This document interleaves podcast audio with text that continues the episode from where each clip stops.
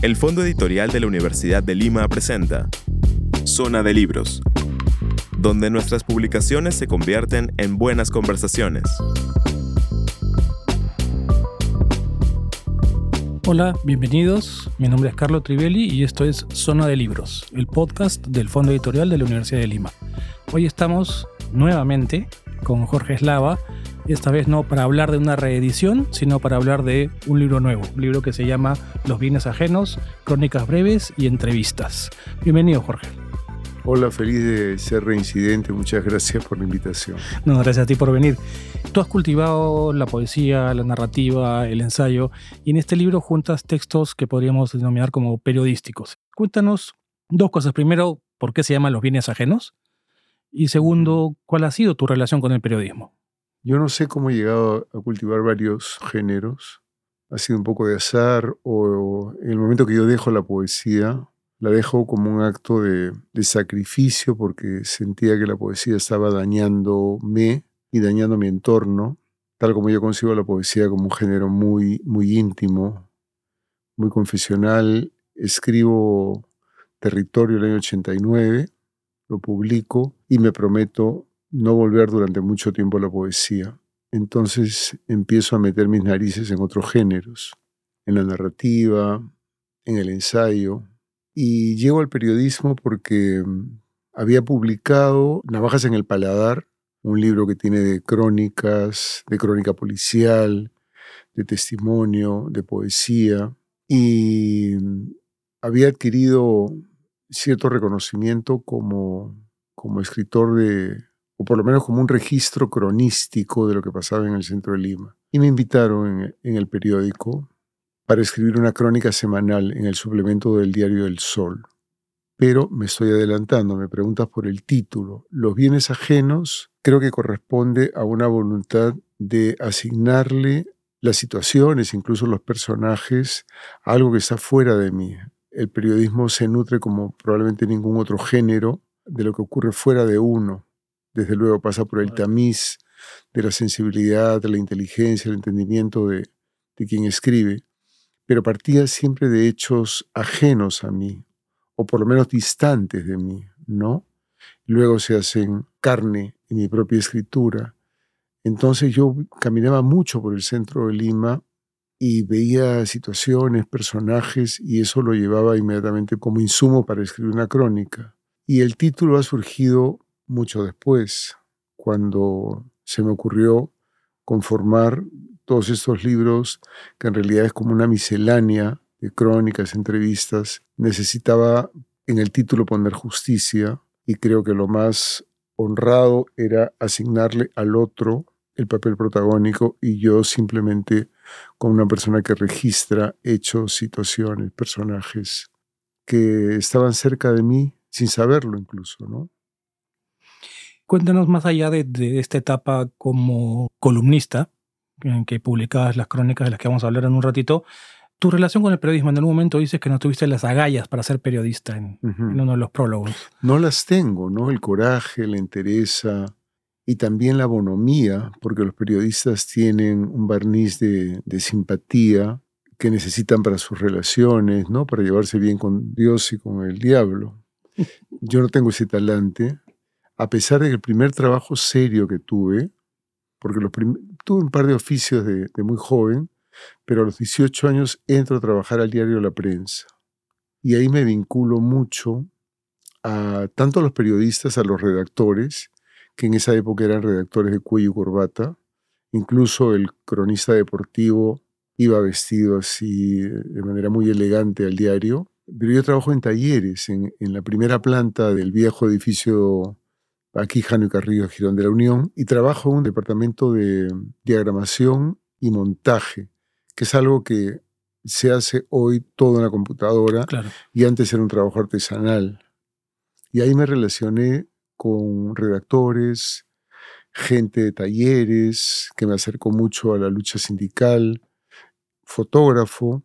Siempre cuento que tuve el privilegio de conocer a, a Willy Reto, el fotógrafo este emblemático que hoy es considerado un mártir, un héroe del reportero gráfico que estuvo presente en la masacre en Ushurajay De modo que a mí me marcó mucho esa época y me marcó tanto que terminé llevando esa experiencia a mi experiencia como profesor, tratando de hacer publicaciones con los estudiantes. Ah, mira.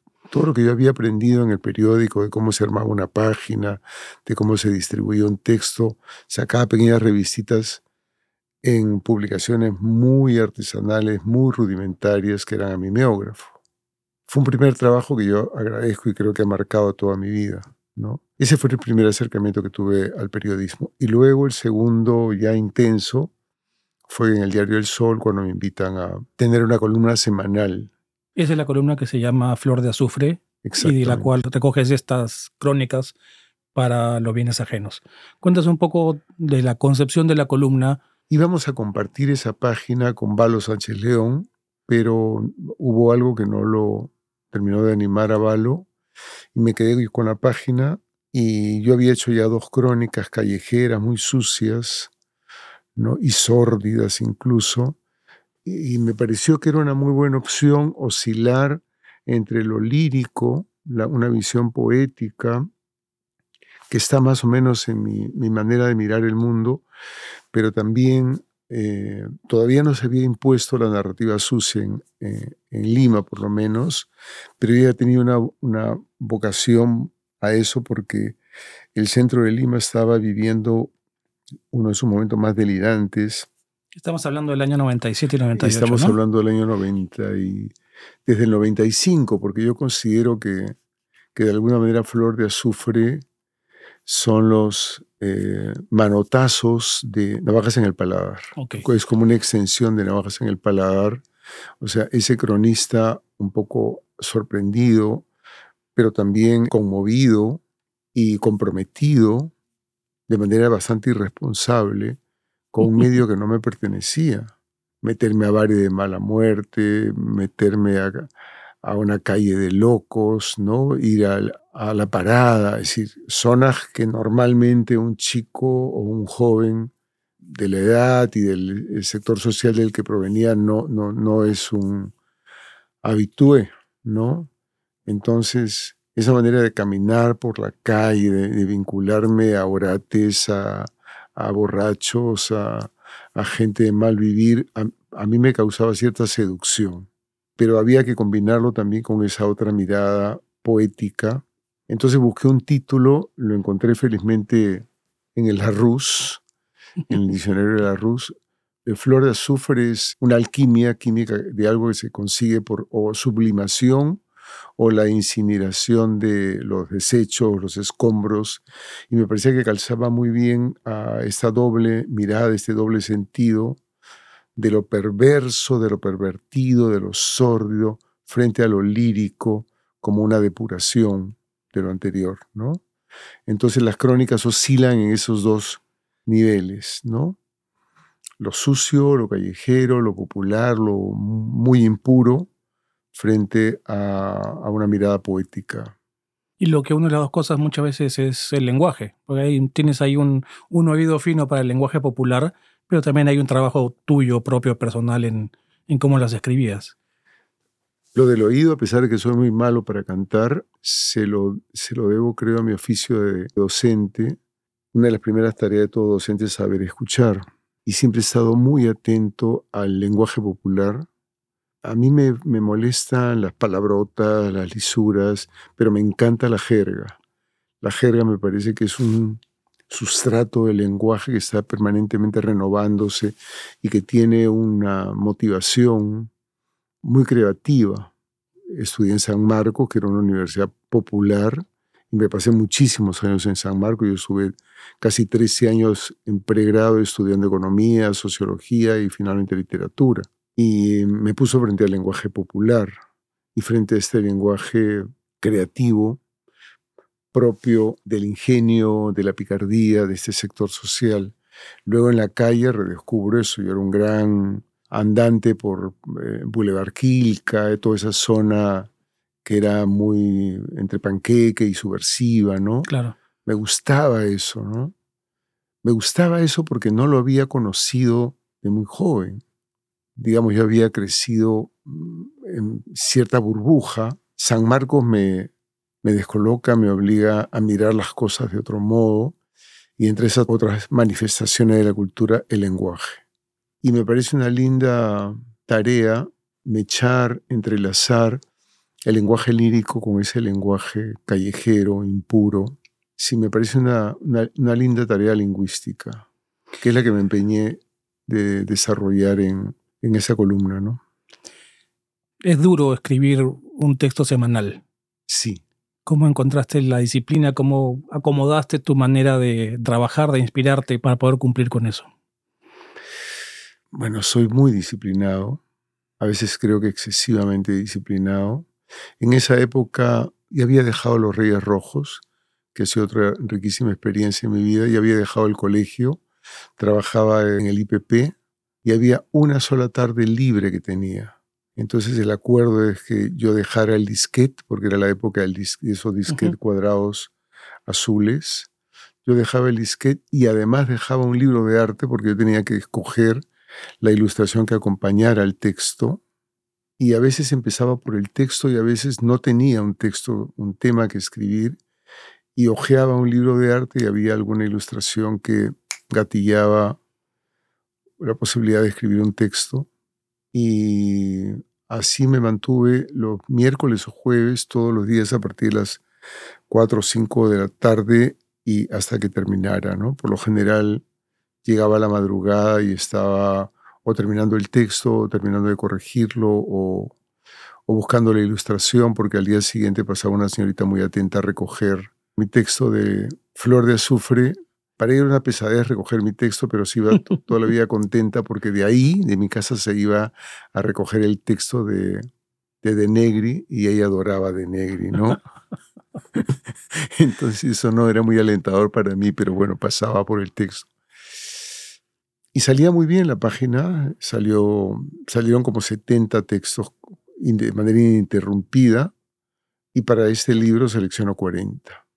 La otra parte del libro son entrevistas y a diferencia de las crónicas que provienen de una misma fuente, digamos, las entrevistas sí provienen de varios sitios y no son de un periodo acotado, como de año y medio, como son las crónicas, sino que hay un lapso como de 30 años. La más antigua es del 93 y la más reciente es de este mismo año. Exactamente. Cuéntanos un poquito de las fuentes y las motivaciones para estas entrevistas. Bueno, hay una diferencia sustancial entre las crónicas y las entrevistas. En las entrevistas si no tienes una comisión, que no era mi caso, yo no hacía entrevista por comisión, nunca trabajé en un diario de manera permanente, salvo en ese primer periodo posadolescente en la prensa.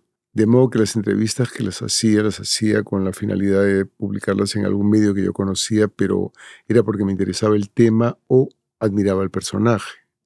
Quisiera pensar que como cualquier profesor, tengo intereses muy claras vinculadas a la cultura, a la literatura y últimamente, últimamente quiero decir los últimos 20 años, a la lectura, a la formación de lectores. Entonces, yo diría que las entrevistas tienen una motivación muy clara que se encuentra en esos tres ejes, ¿no?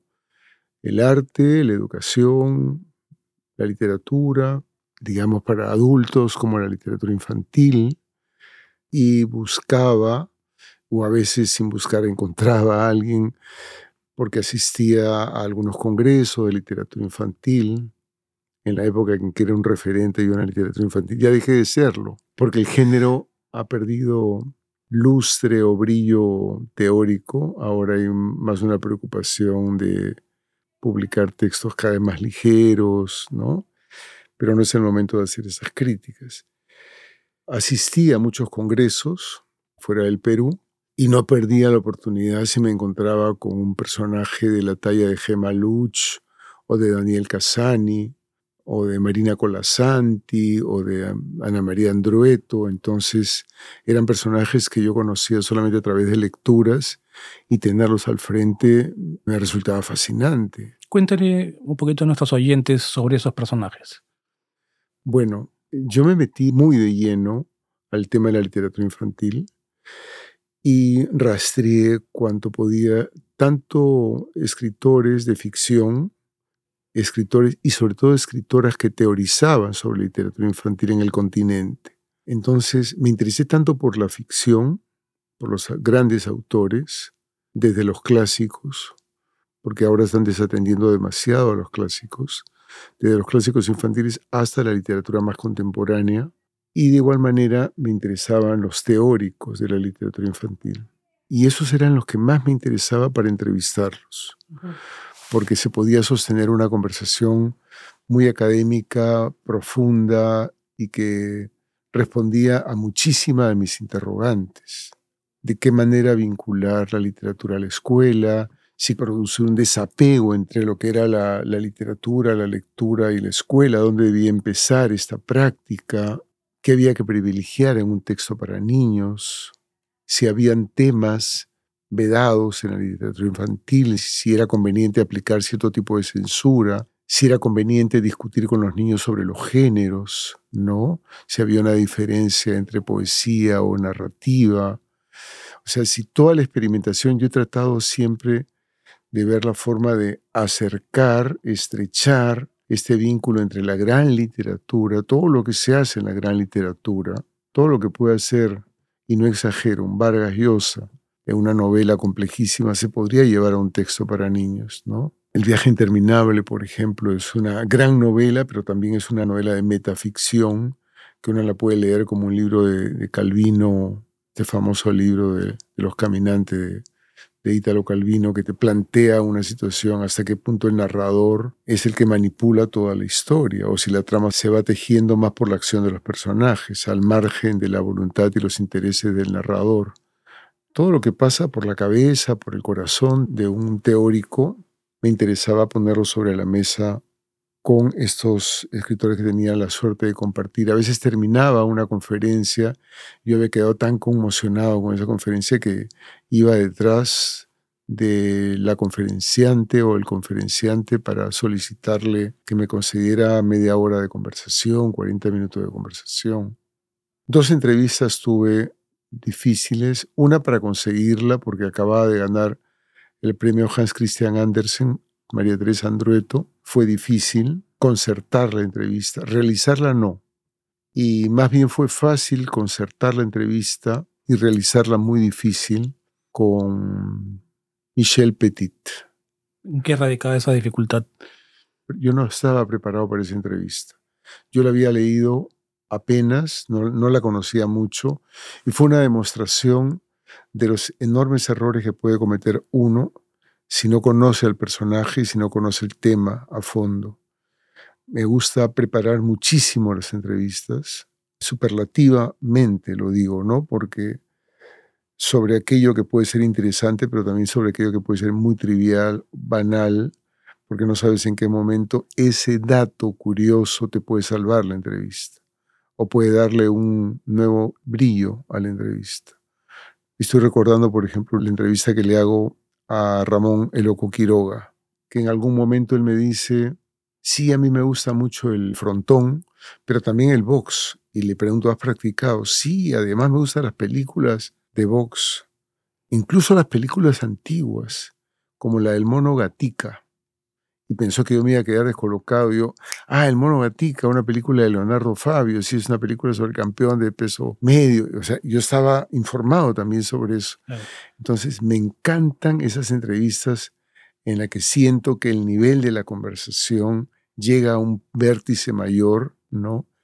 En que los dos interlocutores están dando lo mejor de sí. Tengo un placer por ese tipo de entrevistas, por la, por la conversación inteligente, profunda, chispeante. Creo que es uno de los grandes placeres que no sé si los limeños los hemos, lo hemos tenido en algún momento, pero es uno de los grandes placeres que uno vive en España, por ejemplo, el arte de la conversación. ¿Cómo definirías ese arte? La capacidad de escuchar y la capacidad de sentarte delante de alguien, tú lleno de curiosidades, pero también lleno de, de conocimiento, de entendimiento y de algunas certezas, capaz de poner en aprietos a tu interlocutor, ser incordiante con él incluso, pero guardando las buenas formas, ¿no? Y sacando el mejor provecho de, del que tienes al frente. Creo que las grandes entrevistas son aquellas en las que vas creándole como una especie de emboscada a tu entrevistado con algo de seducción, ¿no? en el que le obligas a decir aquello que no ha dicho antes, ¿no? Nada más lamentable que una entrevista que se parezca a otras que le han hecho al mismo personaje. Ah, claro. ¿no? No tiene sentido hacerla, mejor no hacerla. ¿Para qué hacerle perder el tiempo a una persona si vas a formular las mismas preguntas? La entrevista tiene que funcionar como una buena película, sorprendiendo con cada pregunta o con cada intervención de diálogo, ¿no? Me imagino que son casi todas, pero debes tener algunas favoritas, debes haber tenido algunos personajes con los que realmente querías conversar. ¿Quiénes fueron tus favoritos? No sé si la situaría en el primer lugar, pero la de Sabina me gusta mucho, porque yo estaba cansado de escuchar las mismas preguntas sobre las noches licenciosas, la bohemia, el alcohol, las drogas, eh, el cinismo, todos los componentes de las canciones de Sabina y yo había visitado la casa de Sabina, yo conocía de su amor por las primeras ediciones, se, volvía loco cuando conseguía, una vez en Lima consiguió, creo que residencia en la tierra firmada por el mismo Pablo Neruda, y era, e, era y es un bibliófilo. Y dice, ¿por qué diablos no le hacen una entrevista literaria a este tipo que tiene canciones de dimensión poética que además estudió filología, interrumpió su carrera universitaria porque estuvo metido en un bochinche de carácter social y tuvo que fugar de España. Dije, ¿por qué no le hacen una entrevista? Y justo llegó él y le hizo una entrevista a Jaime Bailey que fue muy divertida, con Serrat, muy divertida, bebieron varias botellas de vino, hablaron de manera muy amena, pero hablaron sobre lo de siempre, ¿no? El mismo tema, pero con la gracia y la seducción de Jaime Bailey cuando era flaco. y eso me, irritó, entonces hablé con Jimena, la novia de Sabina, y le dije, quiero hacer una entrevista a Joaquín diferente. Y eh, se postergó, se postergó, yo pensé que ya no se iba a realizar y al final me concedió un 31 de diciembre a las 9, 10 de la noche, al filo de la noche vieja, y conseguí una muy buena entrevista, me parece, porque a los dos, tres días que se publicó en el comercio me pidieron autorización para reproducirlo en 11 medios latinoamericanos. Me gusta mucho la entrevista de Daniel Casani, gran conversador, una persona sumamente inteligente. Yo creo que nadie ha investigado más sobre lectura y escritura en, en lengua castellana que Daniel. Eh, me ha encantado la última entrevista que le hice a Norma Martínez, porque le había hecho una primera entrevista que se había quedado trunca. Y antes de cerrar el libro, le hago una segunda parte ya bastante personal. Y creo que me dijo todo aquello que no había confesado antes. Y mencionaría como una entrevista también a la que tengo mucho afecto, porque el personaje, Antonio Galvez Ronceros, es un autor de una obra parca, es nuestro Rulfo, digamos, ¿no? que no, le ha, no ha necesitado demasiadas páginas para tener un nombre y un reconocimiento enorme en la literatura nuestra, donde reivindica al afrodescendiente. Él ha concedido tres o cuatro entrevistas en su vida, y todas muy coyunturales, ocasionales con respecto a algún libro publicado. Y yo le conseguí hacer una entrevista muy larga. Yo lo conocí a Antonio desde los años 80, lo invité a un colegio, yo era profesor de un colegio entonces. Hicimos una linda recepción y le hice una entrevista larguísima que tiene 16 o 20 páginas. Luego hay entrevistas entrañables a amigos muy cercanos como Carlos López o Eduardo Chirinos. Pero en general creo que revisando el índice, todos los personajes, al margen del entrevistador, valen la pena. Todos los personajes son platos fuertes de la cultura, de la educación, de la formación lectora dentro del país y fuera del país. Ahora que he tenido ocasión de revisar el libro, me digo, valió la pena hacer el esfuerzo de, ¿no? Más que valió la pena hacer el esfuerzo de interrumpir su tiempo, conversar con ellos, en fin. Ya para ir cerrando, el libro igual es una suerte de celebración. Escoges 40 crónicas y 30 entrevistas, que suman 70, para celebrar los 70 que has cumplido este año. No, no, no, todavía cumplo el 26 de diciembre, cumplo 70 años.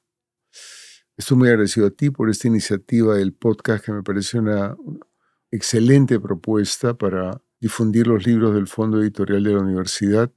Estoy recontra agradecido a la Universidad de Lima, le tengo una gratitud enorme porque me ha permitido hacer y deshacer ¿no? muchas cosas y actuar siempre en zonas liberadas. Conquistar algunas zonas de la universidad donde podíamos actuar con bastante libertad. Y bueno, se presentó la ocasión de, de publicar un libro y me pareció una buena opción reunir, antes que se perdieran estos dispersos textos periodísticos. Sí son 70 años, que no lo siento. No se notan. que no lo siento y ahora cada, cada tarde que vengo a la universidad vengo con, con una nube de, de nostalgia. Ya me quedan pocas semanas. Lo acabas de decir y creo que los oyentes necesitan saberlo, en qué radica la trampa. es una trampa menor, yo soy incapaz de hacer este, trampas arteras. Como siempre he estado así medio de espaldas al calendario, los 70 años podrían ser 69 textos o podrían ser 71. Que el lector descubra si son 69 o 71, pero no son 70. Correcto. Gracias Jorge por acompañarnos nuevamente aquí en Zona de Libros y para todos los que nos escuchan les quiero contar que Los bienes ajenos, crónicas breves y entrevistas se presenta este domingo 26 de noviembre a las 6 de la tarde en el auditorio Julio Ramón Ribeiro de la Feria del Libro Ricardo Palma que se lleva a cabo en Miraflores desde el 24 de noviembre al 10 de diciembre y podrán encontrar el libro en el stand del Fondo Editorial de la Universidad de Lima, que es el número 60. Gracias a todos por escuchar y ahí pueden encontrar el día de la presentación a Jorge que les puede firmar un ejemplar. Hasta luego. Consulta nuestro catálogo en ulima.edu.p barra publicaciones y entérate de nuestras novedades en Fondo Editorial Ulima en Facebook e Instagram.